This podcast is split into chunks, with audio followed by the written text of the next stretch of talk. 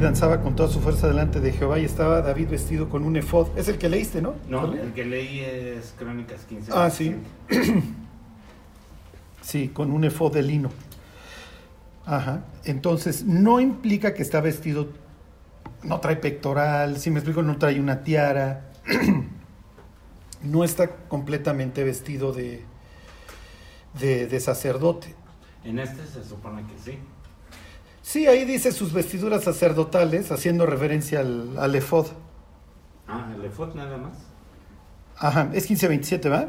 Ajá, 1527. Sí. Sí, sí, lo que pasa es que, ¿qué, qué traducción es esa, Aquí Michelle? está en la nueva traducción viviente. Sí. Sí, sí, es que acuérdense que esa es como más paráfrasis. Sí. Sí, ahí dice que dice vestiduras sacerdotales. Aquí dice efod. Efod es una de las partes del, del- traje que usan. Sí, es una especie de chaleco. Que algunos cuando hacían ídolos les ponían el chaleco. Sí. Entonces, este, pero no es que vaya vestido de, de sacerdote como tal.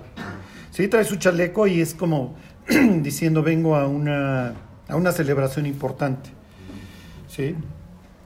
Acuérdense que para estos momentos David ya sabe que él no debe de andar jugando con la ley. ¿Por qué? Porque intentó transportar el arca Sí, el que lo Exactamente, y lo, y lo hace mal.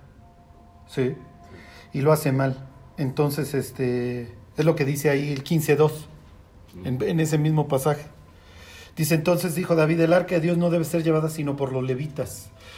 ¿Por qué? Porque le copió a los filisteos la forma de transporte. ¿Se acuerdan?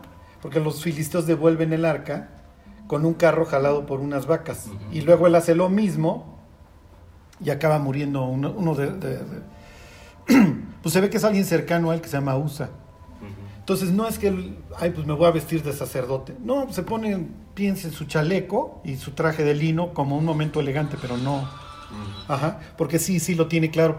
Por lo menos para estos instantes sí lo tiene muy claro que él le, le debe un respeto muy estricto a la ley. Bueno, sí, sí, sí. Este, Charlie, eh, en Corintios 12, primera de Corintios 12 nos habla de los dones espirituales. Sí, Entre ellos, bueno, está casi al final el discernimiento de espíritus. Eh, mi pregunta es, digo, sabemos que estamos expuestos a un mundo sobrenatural donde están los ángeles de Dios y donde está este, pues el ataque satánico. Nosotros como hijos de Dios no tenemos por qué andar reprendiendo demonios y ese tipo de cosas, eso me queda claro. Para eso acude uno a Dios uno le pide ayuda a. Dios cuando uno se ve expuesto a alguna situación extraña. Eso también me queda claro.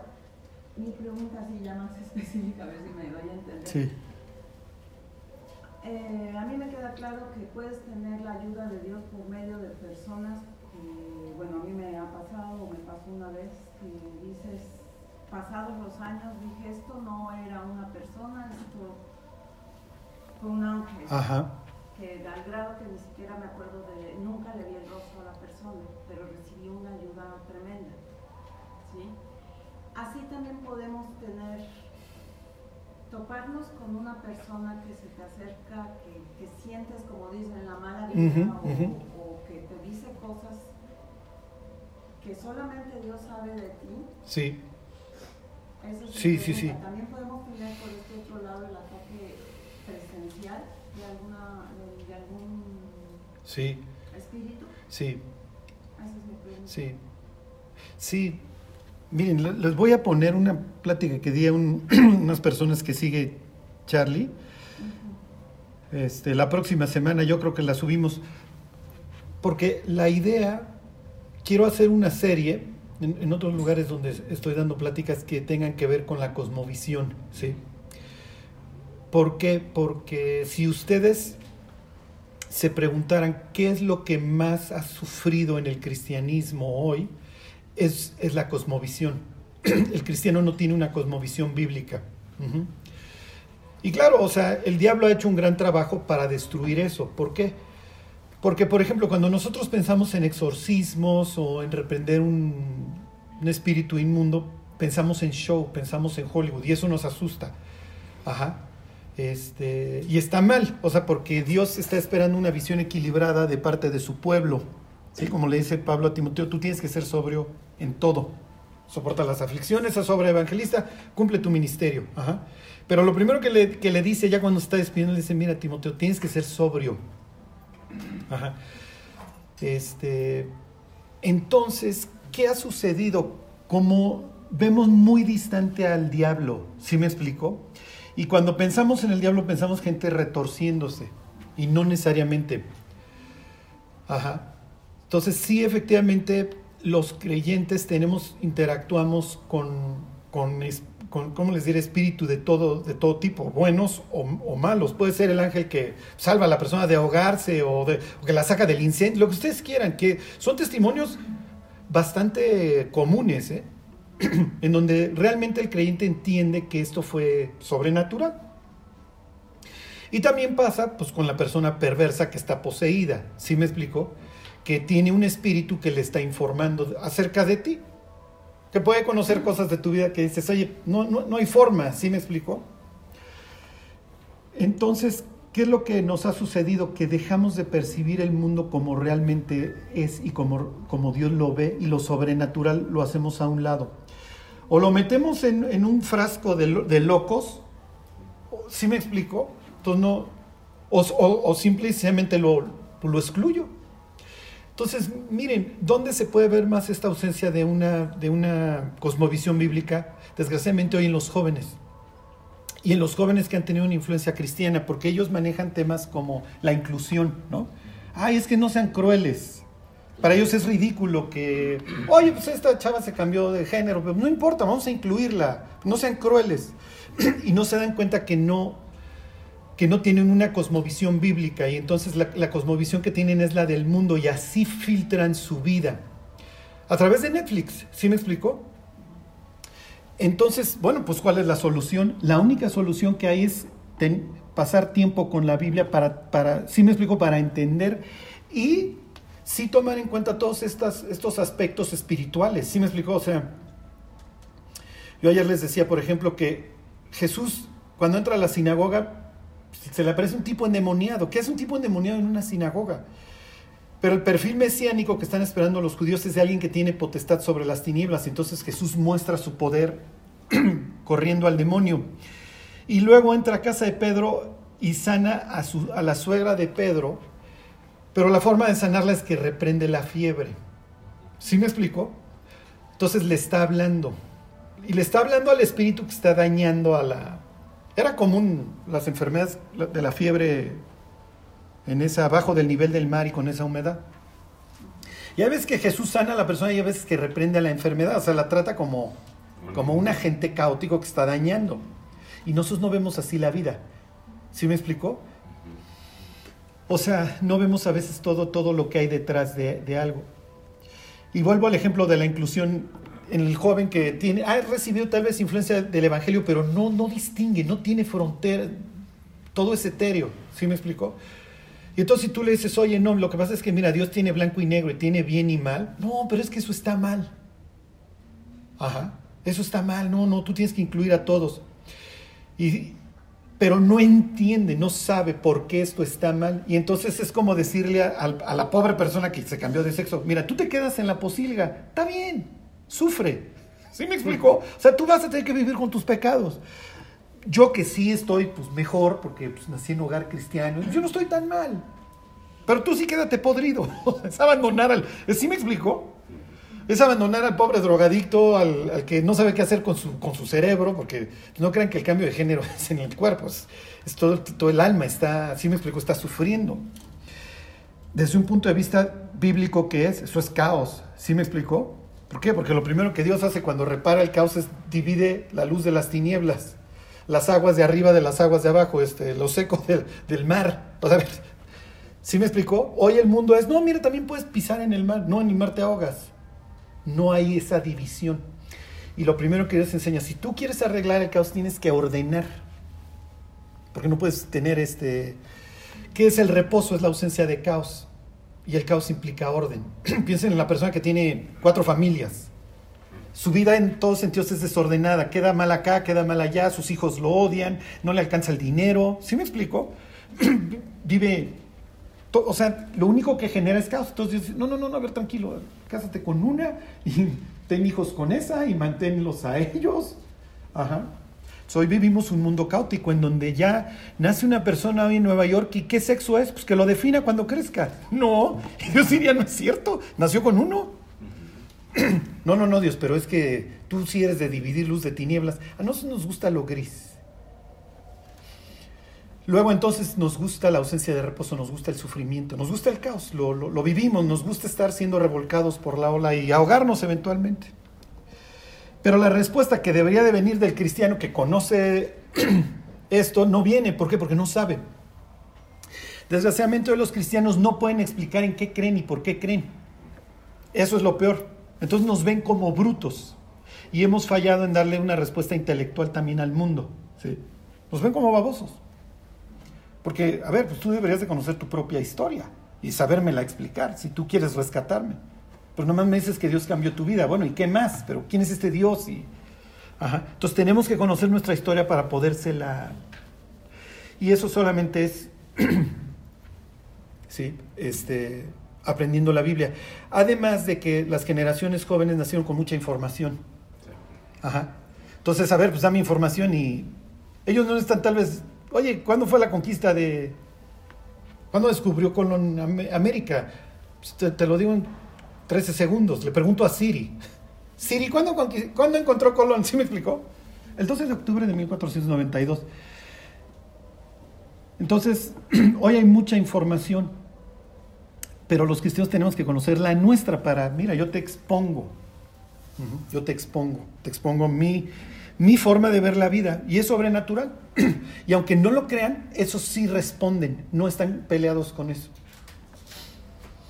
Entonces sí, ¿de qué, ¿de qué está muriendo hoy el paciente? Lo que pues, tú dijiste.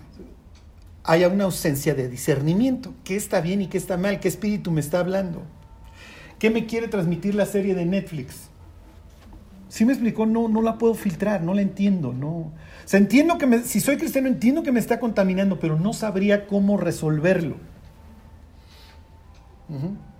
Y miren, ya para terminar, piensen en, esta película que les decía yo de, este, de Guillermo del Toro, de La forma del agua, en donde se ataca a la familia, se presenta a los cristianos como desgraciados, ya ven, son racistas, este, ¿sí me explicó? No están satisfechos con su familia, entonces son consumistas, tienen que estar comprando, el único que les interesa, son crueles, no aprecian nada, y es una forma muy elegante de pervertir al ser humano, muy elegante, la verdad es un genio ese señor. Pero si yo no tengo una perspectiva bíblica, yo veo la película, ay, mira el sirenito. Sí, pero el sirenito tiene una historia y está en la Biblia. ¿Sí me explicó? ¿Y por qué el sirenito tiene que ser el héroe? Bueno, porque ahora Lucifer es el héroe, aunque ustedes no lo crean, él nos libertó, nos liberó de, nuestra ignorancia. Por eso le dijo a Eva, pues te tienen hecha una babosa, mira, tienes que comer, mija, tienes que saber. Y por eso Dios no quiere que sepas. Yo la otra vez estaba escuchando a un intelectual, un señor que escribe, yo tengo sus libros de historia buenísimos, ah, y él dice, es que Lucifer nos libró de la ignorancia. Le dices, pues a menos de que te esté gustando el planeta, mi cuate, pero de ahí en fuera conocer la maldad no nos hizo ningún favor. Pero entonces es creyente, pero acepta que... No, no, este es un intelectual nomás. Sí, sí, sí. No, no, no, y ve a Lucifer como, sí, el portador de la luz. Miren, la otra vez yo le decía a mi hijo, mi hijo en sus lecciones cristianas, pues la estatua de la libertad es la estatua de la libertad. No es cierto, es Diana, trayendo la luz, ¿sí? Entonces, pero si yo no se lo digo, él va a crecer con esta idea y no va a poder filtrar el mundo que ve. Y hoy más que nunca le tenemos que enseñar a los jóvenes, te están viendo la cara. O sea, te están mandando al infierno, ¿eh? y ni las manos vas a meter. Y vives hoy en un área gris. horrible, un área gris horrible. Y todo lo antiguo se menosprecia. Todo lo antiguo hoy, hoy se, menosprecia y para los judíos no. Inclusive para los romanos lo antiguo no era malo, ellos construían sobre lo antiguo. Pero bueno, de eso se está muriendo el paciente y entonces, digo, les aprovecho el comercial, o sea, tenemos que pasar tiempo con la Biblia para que sepamos qué está pasando. Se van a deprimir, claro, se van a, se van a deprimir, es lo que dice Salomón, el que añade conocimiento, se añade dolor. Porque pues, bendita ignorancia, ¿no? Oye, Carlos, pero eh, el discernimiento de espíritus es un don. Es un don, sí, pero por el otro lado, Primera de Juan sí, sí presenta como que lo debemos de ejercitar todos los creyentes. ¿sí? O sea, por eso dice, ustedes tienen la unción, sí, tienen el Espíritu Santo que los debe de, de guiar. Pero, hay, o sea, como Dios quiere que participemos, Dios no necesita la iglesia, Dios no necesita Israel, Dios no necesita Abraham, sí me explico, para salvar a la humanidad, pero lo quiere hacer. Yo creo que todos nos gusta sentirnos útiles. Y por eso Dios, a ver, te llamo y te arreglo y te, y, te pongo a chambear. Digo, en ese sentido, cuando lean en Isaías 40 en adelante acerca del siervo, a veces habla de Israel, que es un siervo que fracasó, pero a veces habla del siervo como Cristo, aquí mi siervo, ¿sí? en quien mi alma tiene contentamiento. Entonces, en lo que falla Adán, Cristo triunfa. Pero la idea es que Adán fuera un buen siervo, que cuidara y, pro- y produjera frutos. Ni cuidó ni produjo. Ajá.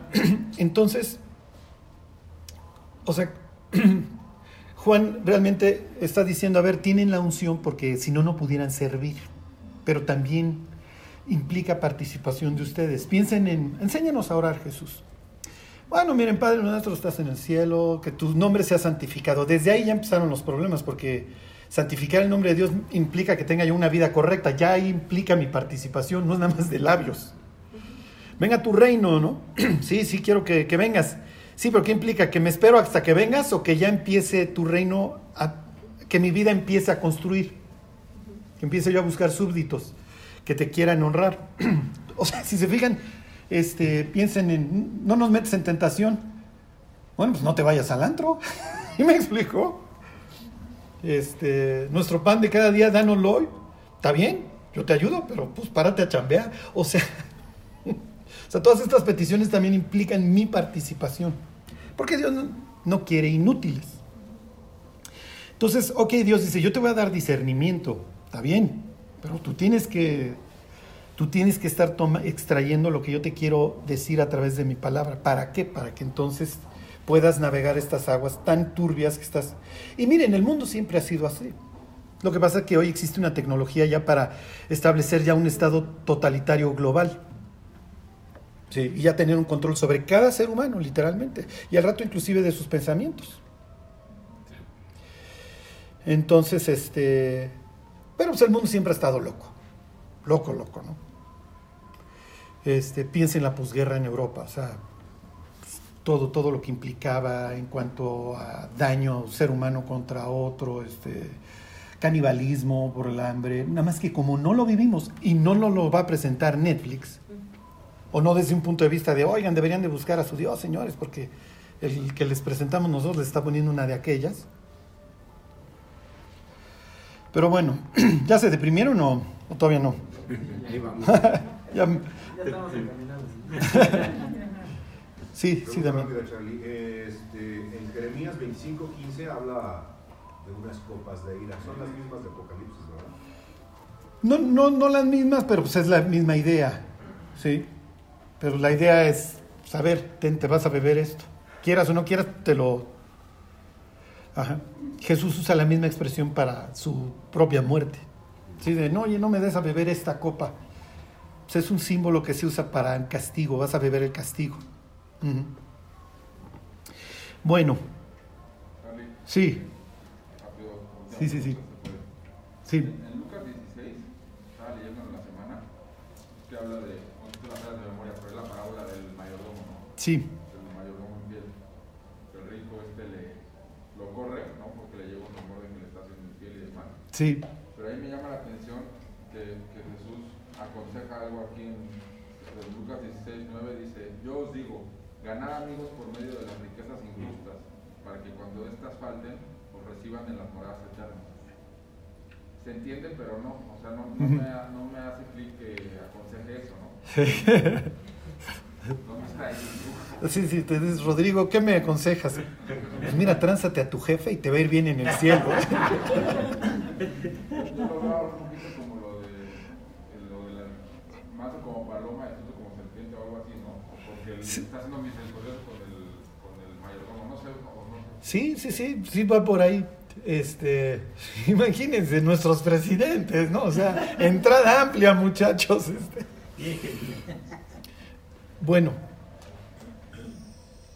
fíjense, y, les, les voy a, les voy a regresar tantito a, a la idea. Cuando, cuando Jesús reprende al, al demonio ahí en la sinagoga, dice que se levanta. Entonces le dicen, cuando entra, se levanta de la sinagoga, pues está enseñando sentado, entra a la casa de Pedro y hoy está muriendo la señora, y entonces la sana y ella se levanta para servir. Eh, o sea, el siguiente versículo vuelve a decir lo mismo. Jesús se levanta y luego la suegra de Pedro se levanta y le servía. Entonces ahí, ¿cuál es otro punto? Que el creyente es, es restaurado por Dios con, con un propósito, que sirva. Y eso ordena muchísimas cosas en nuestra vida, porque si yo quiero servir, bueno, pues tengo que abstenerme de, de- de muchas cosas, porque quiero ser un siervo útil. ¿Ok? Aquí tienen un siervo al revés. ¿Sí? Este siervo, lejos de servir a su patrón, lo, tranza. ¿Por qué? Porque se entera que ya lo van a correr además. Como tiene poder para actos de dominio, va y le ¿cuánto le debe 100? Pues ponle 50 y ponle 50 y ponle 50 para agarrar chamba luego y que lo quieran. Y entonces Jesús dice, fíjense este cuate cómo fue hábil. O sea, cuando vio que lo iban a correr, se abrió puertas. Y entonces luego Jesús habla de puertas pero eternas. Entonces dice, así como este cuate fue y, quedó bien con los acreedores, con los deudores de mi, del patrón, dice, ustedes hagan lo mismo. Si me explico, sean sagaces. Pero ¿con quién tienen que quedar bien? Esta vez no es quedar, exacto, esta vez no es quedar bien con el deudor de mi patrón, esta vez yo tengo que quedar bien con Dios. Y entonces, ¿qué está implicando? Que todos los atributos que Dios nos da tienen que ser puestos al servicio de Dios. ¿Sí se entiende? Entonces, ¿y qué, qué le alaba este, qué le alaba Jesús al, al? Su sagacidad, que era astuto, ¿sí me explicó? Vamos a pensar que alguien tiene un don para la pintura y el cuate hace sus exposiciones en Nueva York. Esa persona tiene de dos, o, o utiliza eso para servir a Dios o para traerse gloria a sí mismo. ¿Sí me explicó? Entonces, oye, Dios te dio este don. Piensen en Pablo, o sea, Pablo tiene muchos dones y además todo su, su fondo le da una autoridad. Por eso cuando ustedes leen en el libro de Hechos que a donde va le dan la palabra, pues no es que, sí me explico, no es que, oye, ya llegó un extranjero, digo, un paisano de, de, otro, de otra ciudad, pues reciban y que diga algo. No, ya llegó Saulo de Tarso y este cuate estudió con Gamaliel. Entonces denle la palabra, ¿sí? Porque era común este, que si había algún sabio, diera una breve explicación acerca de lo que se había leído. Entonces dividían su liturgia hasta la fecha en la ley, los profetas y una, y una pequeña, no crean que era larga la, la, disertación, pero unas pequeñas palabras, a ver que diga una, por eso le dicen, si tienen una palabra de exhortación para los presentes, adelante, porque llegó Saulo de Tarso, entonces todos estos atributos que Dios le dio a Pablo, los usa para, ¿sí me explico? Para servir a Dios. A unos les da sagacidad, a otros lo que ustedes quieran, pero todos los creyentes tenemos dones y tenemos que emplearlos para la gloria de Dios. ¿Sí se entiende? Eso es la idea. Entonces Dios dice, así como este cuate quedó bien con los deudores del patrón, tú tienes que quedar bien conmigo. Para que el día de mañana yo te abra la puerta, como a ese cuate le van a abrir la puerta, luego que ande buscando chamba. Y lo que yo te haya dado, el día de mañana, oye, fíjate que yo lo usé para tu gloria. Ah, está bien, pásale. ¿Sí se entiende? Bueno, ¿todavía aguantan media hora? bueno, váyanse a Zacarías 10. Miren, les voy a hacer algunos incisos A y B y D y etcétera, para hacérselos un poco más, más dinámico. Este. Ay, gracias, Richard.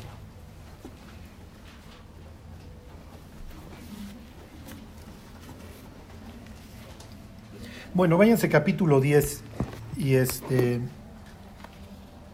Les voy a explicar algo, es, es una tragedia horrible, espantosa, digo, para variar. Este. Miren, les vuelvo a leer desde el 10.1. ¿Cuál sacaría? Zacarías. Y esto, miren, les va a hacer mucho sentido.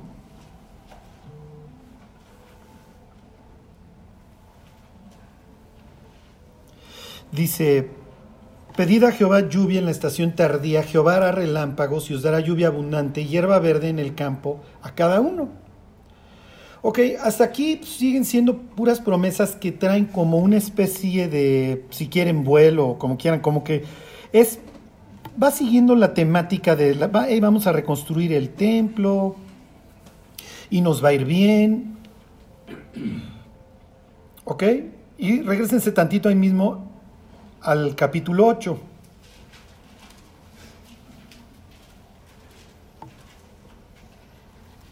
Y todos vienen todas estas promesas de, de que todo va a estar... Sí, es la restauración. Dios ya nos regresó a nuestra tierra, nos, pues nos corrió, pero pues ya estamos regresando. Miren, se los leo, es básicamente variaciones sobre el mismo tema. Fíjense el 8.12. Dice, porque habrá simiente de paz, la vid dará su fruto y dará su producto a la tierra, los cielos darán su rocío, y haré que el remanente de este pueblo posea todo esto. Se fijan, es pura alegría, eh, ya regresamos, aunque estamos bajo el dominio persa, pero pues tarde o temprano va a venir el Mesías, y este, vamos a reconstruir el templo, y David va a ser nuestro rey. Fíjense el 13, y sucederá que como fuisteis maldición entre las naciones, oh casa de Judá y casa de Israel, o sea, también los del norte van a estar comprendidos, así os salvaré y seréis bendición, no temáis, mas esfuércense vuestras manos. Casi, casi, ¿qué, qué interpretas tú si vienes de Persia a reconstruir el templo? Pues, ¿qué interpretas? Bueno, pues, vamos a echarle ganas, este, vamos a, a reconstruir el templo, ya no vamos a tener este miedo, y pues ya va a venir el Mesías, todo va a ser alegría. ¿Están de acuerdo? Pues es, es lo que les viene anunciando todo este tiempo. Este, fíjense, ¿qué- qué- ¿en qué me quedé? 14. 14, fíjense el 15.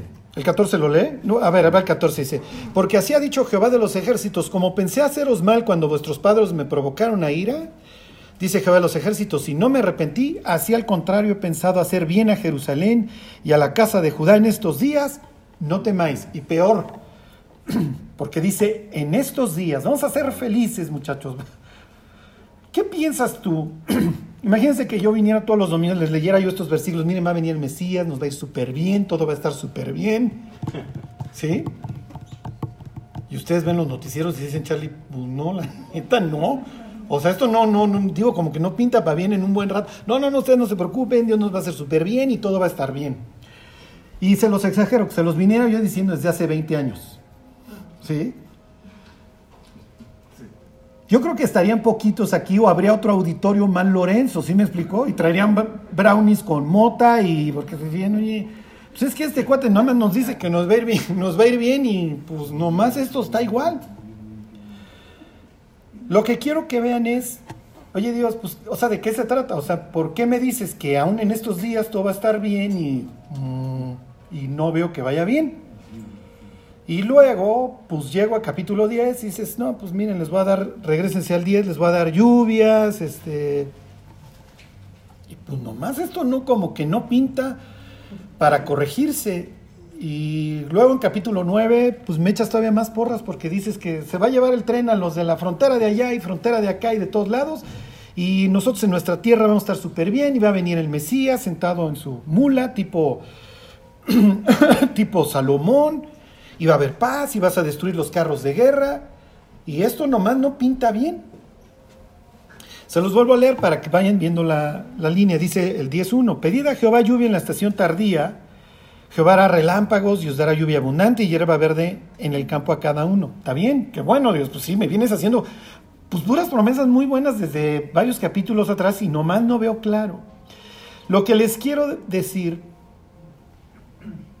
y que, por ejemplo, los judíos hoy obviamente no entienden es qué pasó. O sea, piensen en los judíos viendo a Jesús colgado de una cruz. O sea, ¿qué, qué, qué, qué, está pasando? O sea, sí me explico por qué. Piensen en Juan el Bautista. Oye, ¿eres tú el que había de venir o anunciamos? ¿O vendrá otro? ¿Qué está sucediendo? Piensen en Nicodemo en la noche. Oye, ¿eres tú? Eh, Rabí, sabemos que has venido de Dios y bla, bla, bla, y bla, bla, bla. Sea, porque no, o sea, traemos muchas, muchas promesas mesiánicas, pero nada más no vemos que se cumplan. ¿Ok? Y entonces vamos a pensar que ustedes son Zorobabel. El- ¿Se acuerdan? El que regresa ahí de del linaje real. Y ya se están esforzando y terminan de reconstruir el templo y nada más no, no hay paz y siguen viniendo los persas a cobrar sus tributos. Y entonces ustedes se van a quejar y dicen, oye, pues yo me voy a quejar, este, porque esto está muy mal. Yo me voy a quejar con Dios porque puras promesas y nada de nada. Y entonces Dios llama a alguno de alguien más y les dice, oye, pues habla de mi abogado. Porque estos se quejan y se quejan de que no, nomás no cumplo lo que les prometo, pero habla de mi abogado. Y entonces tú dices, ok, voy a hablar con Zorobabel, soy el abogado de Dios, ¿qué le dirían?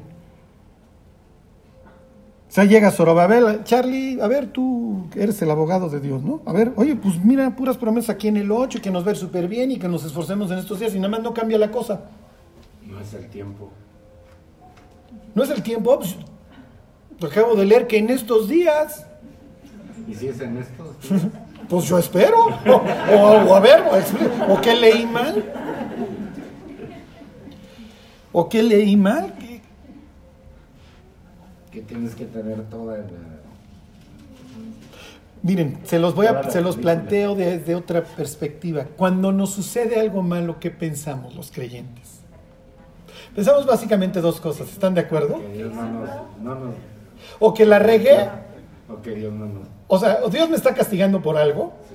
o Dios me está probando, ¿están de acuerdo? Es una de las dos. Entonces, a ver, voy a hacer un inventario a ver si hay algo por lo que Dios me estuviera castigando. O, no, no, según yo no, estoy ando bien, Señor, ¿no? Pues, o sea, o regulis por lo menos, ¿no? Entonces yo creo que me estás probando. Y en este caso, pues, va el abogado y le dice a Zorobabel, oye, pues algo está pasando, porque efectivamente tienes razón, ahí dice, lo acabas de leer, en estos versículos del 8. Y entonces, ¿qué tendría que hacer Zorobabel? Pues lo que hacemos todos los cristianos, hacer un inventario, ¿están de acuerdo? Me estará castigando Dios. O sea, imagínense, digo, no se lo deseo a nadie, pero sale y no está su carro. Ok. Sí. Bueno, Daniel no, no sufre por eso. Dice, yo creo que yo vivo en disciplina constante porque mi carro tengo, ¿no? Entonces, bueno, pero sale, no está el carro. ¿Qué onda? No, ya me lo robaron. Pues a buscarlo. Dios, ¿qué pasó? ¿Por qué lo permitiste? ¿Hice algo mal? ¿Estoy haciendo algo mal? ¿O es una prueba? Es una prueba, de, por algo lo permitiste. Entonces, ¿qué es lo que, a ver, el abogado qué le diría? Pues chequen si están haciendo algo mal. Y si están haciendo algo mal, ¿qué? Y ahorita van a entender la lucha de los fariseos. Bueno, si estamos haciendo algo mal, pues lo arreglamos. Piensen que esta es la mentalidad de los fariseos. O sea, aman a Dios, quieren que venga el Mesías porque sufren bajo el yugo de todos los pueblos que se les ocurran. Pero nada más no se pueden cumplir las promesas de Dios. ¿Por qué? Porque, porque ahí está Mateo cobrando los impuestos, un vendidazo. Y ahí está fulano embriagándose, y ahí, ahí está Mengana. ¿eh? Este, la, piensa en la mujer samaritana que lleva cinco maridos.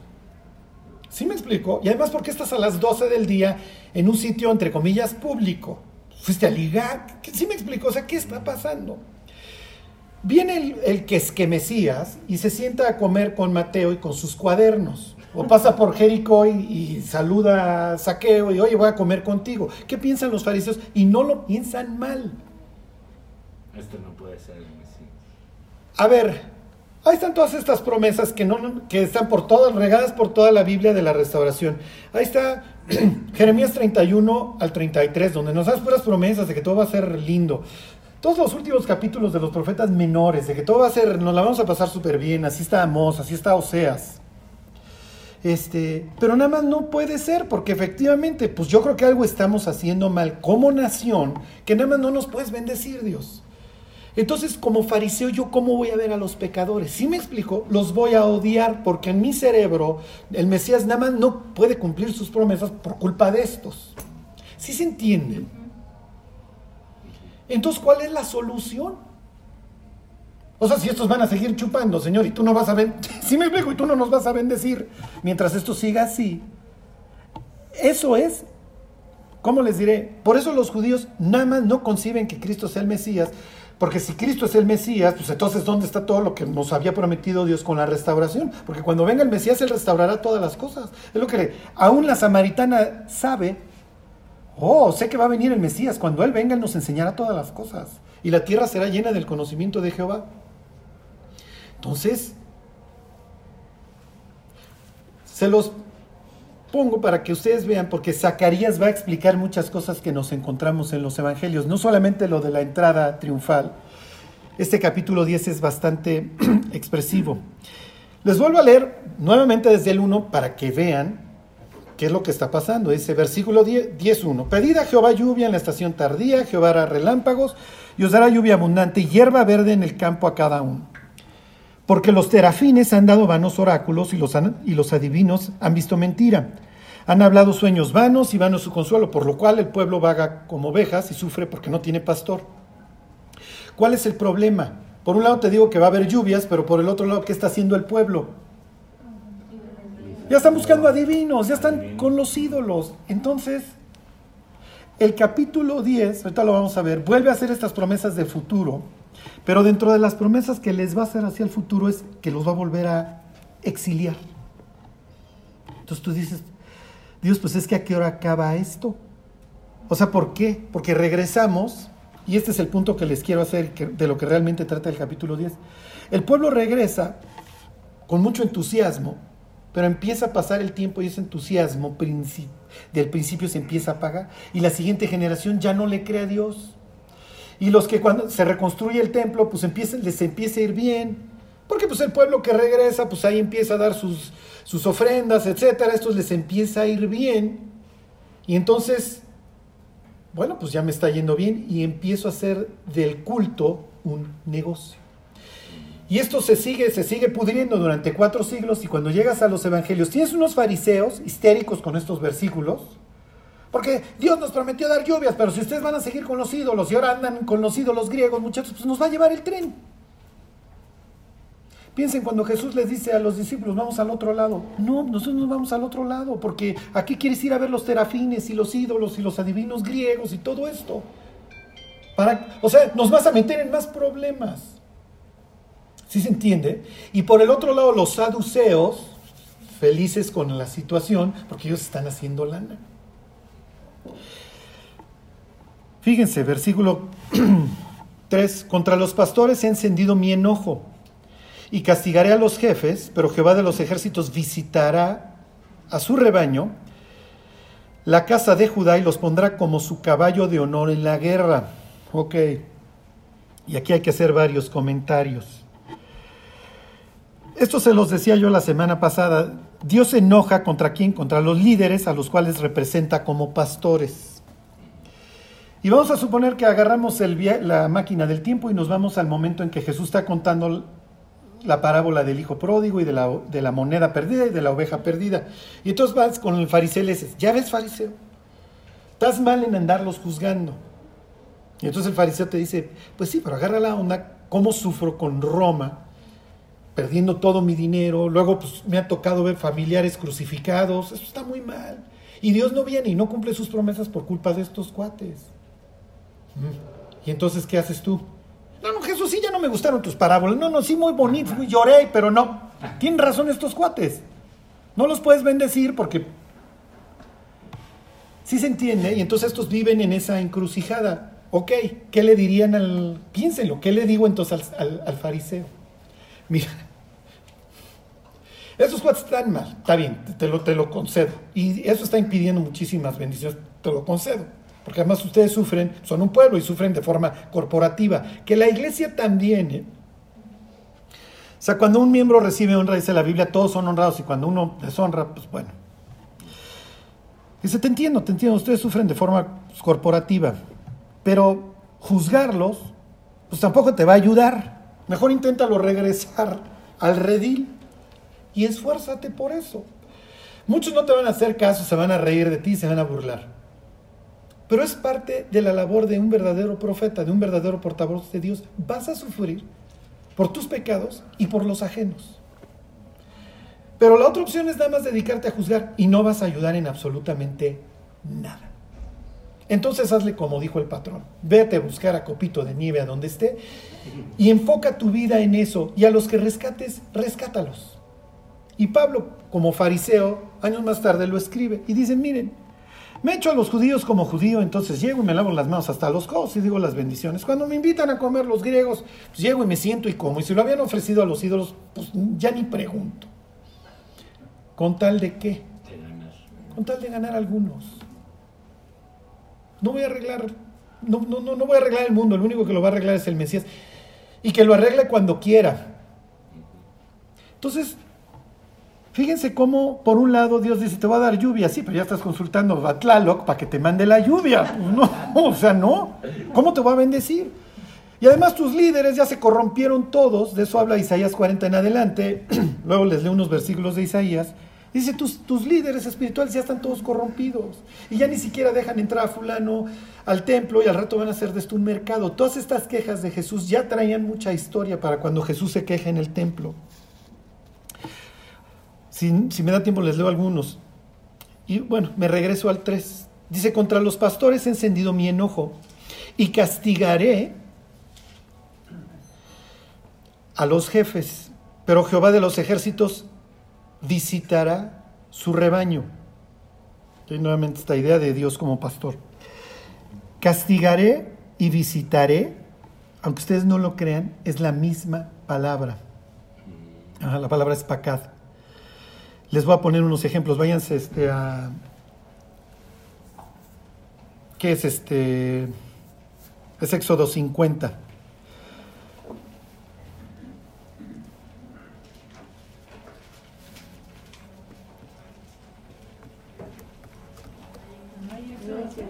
Eh, perdón, Génesis, Génesis. Los probé y fueron, qué horror, qué terrible.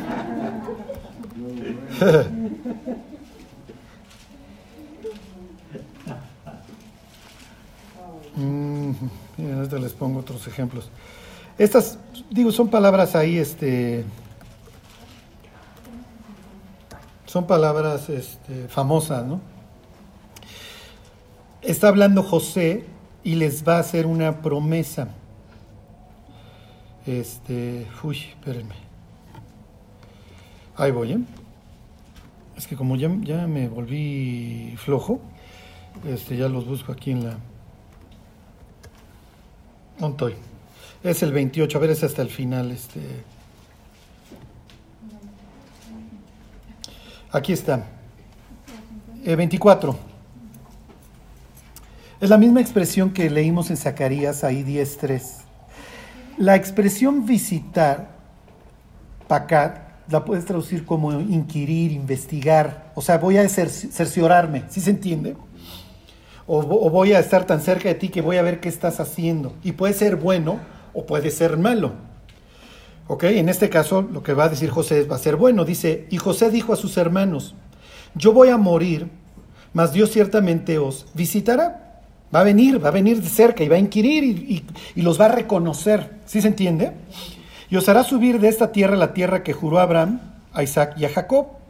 E hizo jurar José a los hijos de Israel diciendo, Dios ciertamente os visitará y haréis llevar de aquí mis huesos.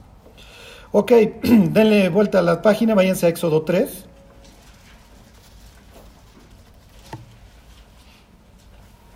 ...3.16... Está hablando Dios con Moisés 3.16 le dice, ve y reúne a los ancianos de Israel y diles, Jehová el Dios de, de, vuestros padres, el Dios de Abraham, de Isaac y de Jacob, me apareció diciendo, en verdad os he visitado y he visto lo que se os hace en Egipto. Entonces ya vine, ya vine a ver y si es cierto le está yendo súper mal. Denle vuelta a la página, váyanse al 4, al versículo 31. ¿Dónde más creen que se utiliza esta expresión? No me lo preguntó precisamente Irma. Fíjense, dice 4.31, y el pueblo creyó y oyendo que Jehová había visitado a los hijos de Israel y que había visto su aflicción, se inclinaron y adoraron. Bueno, esta misma expresión se va a usar, ¿quién, quién ¿Quién se acuerda? Cuando Jesús María. Bueno, María sí, sí, sí, sí. Este. No, no, pero que se emplee la palabra. ¿Cuál visitar? Sí. Yo soy el Señor tu Dios que visito La maldad. la maldad de los padres sobre los hijos. Entonces también se usa en sentido negativo. ¿Sí, sí se entiende? Qué bueno que, o sea, si alguien dijera, siguiente domingo en la mañana, Charlie, ¿qué crees? ¿Me vino Dios a visitar? Todos tendríamos que preguntar, ¿y te fue bien o te fue mal? ¿Sí me explicó? ¿Por qué? Porque a veces se trata de que vengo a ver y te voy a regañar, te voy a castigar porque estás haciendo A, B y C. O a veces te vengo a ver, mi cuenta, porque sé que te está yendo súper mal y vengo a liberarte. el- ¿Sí se entiende? Y es una terminología pues, muy típica del Éxodo. Jesús se pone a llorar, ¿se acuerdan? Y le dice, por cuanto no conoces, te va a ir como en feria a Jerusalén, por todos lados te sitiarán y te rodearán con vallado y te matarán a ti y a tus hijos dentro de ti. ¿Por qué? Porque no conociste el día de tu visita. No conociste el día que vine. Tienes a Dios en las narices y no lo pudiste reconocer. ¿Sí se entiende? Por cuanto no conociste el tiempo de tu visitación. En Jeremías 29, el 11 sí se van a acordar porque es, y me buscaré, no digo, porque yo sé los pensamientos que tengo, ¿se acuerdan? Pensamientos de paz y no de mal. El versículo anterior, el 10, dice, pasados los 70 años, los voy a ir a qué? Los voy a ir a visitar. Los voy a ir allá a Babilonia, los voy a visitar y me los voy a traer para acá. Bueno, ahora sí van a entender qué es lo que está diciendo Dios ahí en Zacarías 10.3. Regrésense a Zacarías. Para algunos, la visitación de parte de Dios es buena.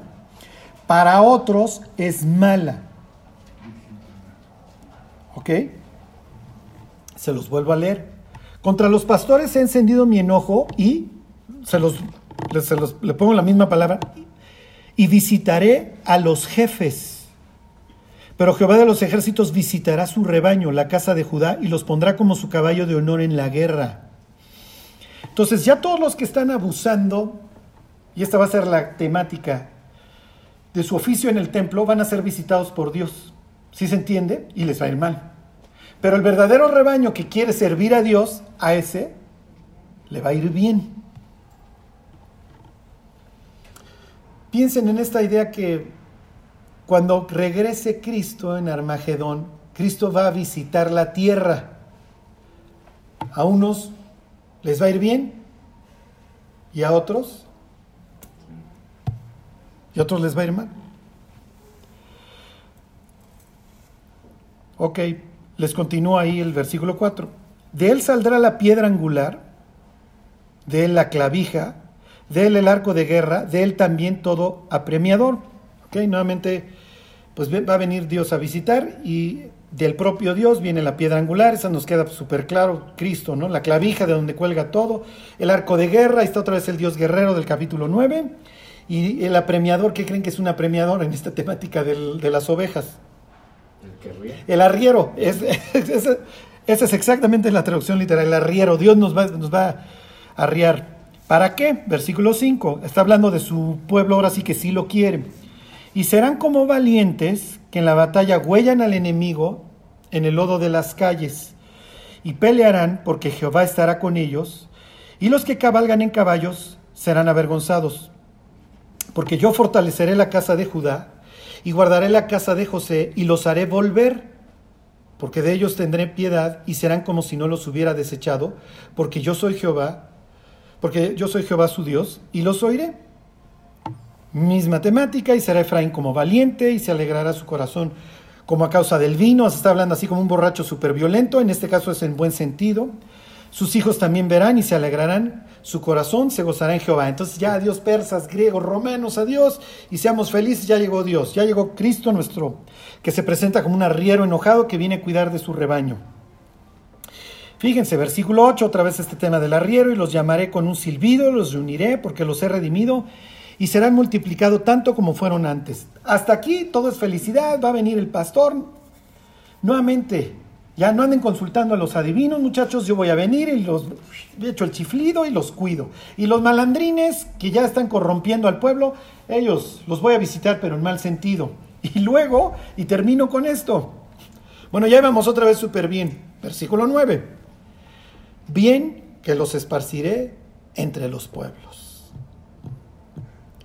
Entonces, fíjense, versículo 8 se los vuelvo a leer. Los voy a llamar con un silbido, ahí está el arriero congregando a sus ovejas, y los voy a reunir.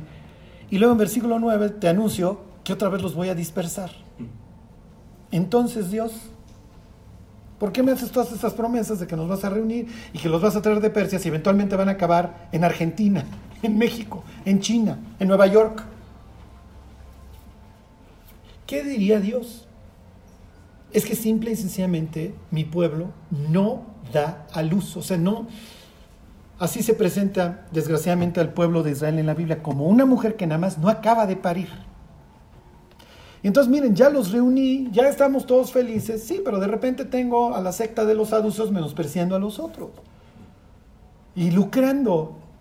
Si se acuerdan, ya en el libro de Hechos, los saduceos ya no creen ni en la vida eterna.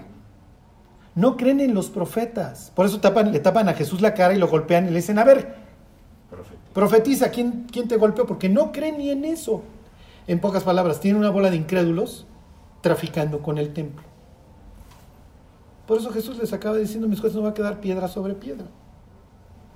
Entonces, si un día les dice un judío, oye, es que el Mesías no puede ser Jesús porque seguimos dispersos, no, ya lo había dicho Zacarías, ya los había regresado de Babilonia, los volvió a regresar, cuando vino el Mesías ahí estaban, pero los tuvo que volver a expulsar porque simple y sencillamente la corrupción era intolerable. Y entonces, ya lo había dicho Isaías, a ver, váyanse a Isaías 63 y ahí terminamos. Este.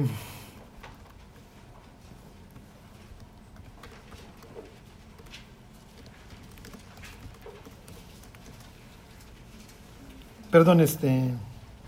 66 esto que vamos a leer.